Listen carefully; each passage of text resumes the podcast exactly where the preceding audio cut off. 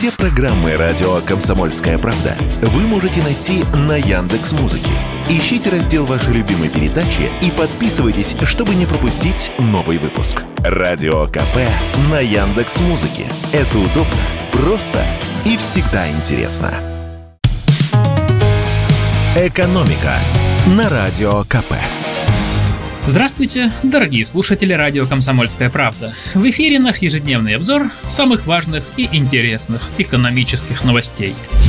И сегодня мы поговорим о драгоценном, ну или о дьявольском, кому как больше нравится, металле – по данным Центробанка, за месяц Россия нарастила свои золотые резервы на 2%. Теперь у нас в государственных запасах лежат 2360 тонн благородного металла. Это максимум за всю современную историю страны. Страны, но не мира. Мы входим в пятерку государств по объему золотых резервов. Впереди планеты всей США. У американцев этого металла почти в три с половиной раза больше, чем у нас.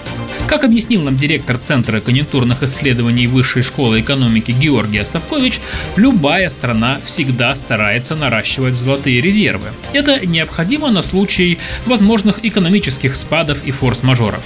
Причем накопление, как правило, не привязано к какому-то периоду или политической ситуации.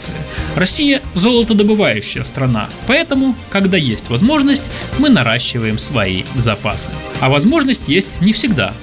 Добыча драгоценного металла то растет, то падает. Например, как сообщил Росстат, в сентябре производство золота уменьшилось на 9% по сравнению с таким же месяцем прошлого года.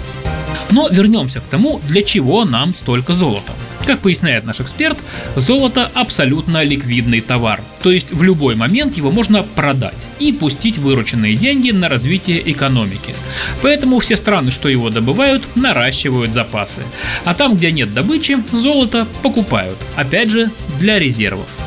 Для России, которая попала под санкции «Золотой резерв», это, образно говоря, отличный костыль, на который можно опереться в случае экономических сложностей. Но может стоит складывать в резервы еще больше золота, если мы золотодобывающая страна. Но, как поясняет наш собеседник, мы не только золото добываем, но много чего еще. И нефть, и газ. Но это не значит, что нужно бросить все инвестиции и все трудовые ресурсы исключительно на добычу выгодного сырья. Ну, допустим, нарастили мы запасы золота на 50%. А что дальше? Нам придется его продавать, чтобы купить нужные товары в других странах. Поэтому нужно не только добывать, но и развивать остальные отрасли. И еще одна позитивная новость к нам сегодня пришла из правительства. И касается она нашего драгоценного автомобильного рынка. Правительство решило расширить программу льготного автокредитования.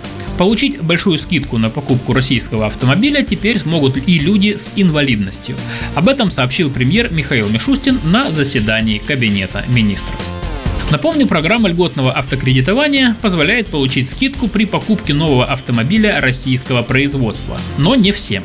Дисконт полагается нескольким категориям россиян. Раньше среди них были медработники, учителя, участники СВО и члены их семей. Теперь это будет доступно и людям с ограниченными возможностями. При покупке автомобилей «Лада», УАЗ, ГАЗ и китайских машин марки «Хавейл», которые выпускают в Тульской области, льготникам полагается скидка до 25 10% от стоимости автомобиля. При этом сама машина должна стоить не больше 2 миллионов. А если покупать электромобиль Evolute или Москвич 3E, то скидка составит уже 35% от их стоимости. Сэкономить можно будет максимум 925 тысяч рублей. Программа будет действовать до конца 2026 года. В ближайшие три года на нее будет выделено порядка 30 миллиардов рублей. Чтобы получить скидку, для начала надо найти салон, который работает по программам льготного автокредитования и убедиться, что там есть нужная модель автомобиля. А менеджер салона поможет определиться с банком, где вы будете брать кредит. При оформлении займа вы получаете скидку за счет государственной субсидии. На оставшуюся сумму оформляется автокредит на обычных рыночных условиях. Есть и дополнительные требования. Нужно иметь российское гражданство и водительские права.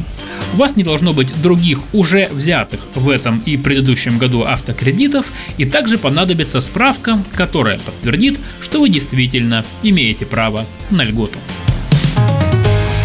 Экономика на радио КП.